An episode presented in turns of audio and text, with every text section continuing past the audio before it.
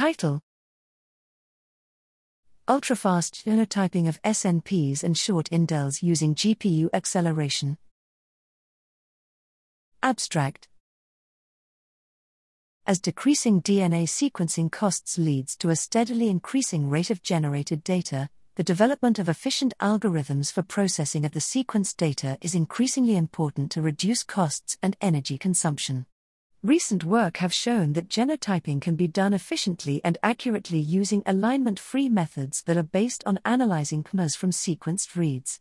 In particular, we have recently presented the KAGE genotyper, which uses an efficient pangenome representation of known individuals in a population to further increase accuracy and efficiency.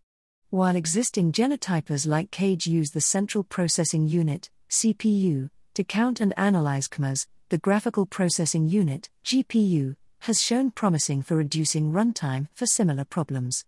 We here present KAGE, a new and improved version of KAGE that utilizes the GPU to further increase the computational efficiency. This is done by counting and analyzing large amounts of kmers in the many parallel cores of a GPU.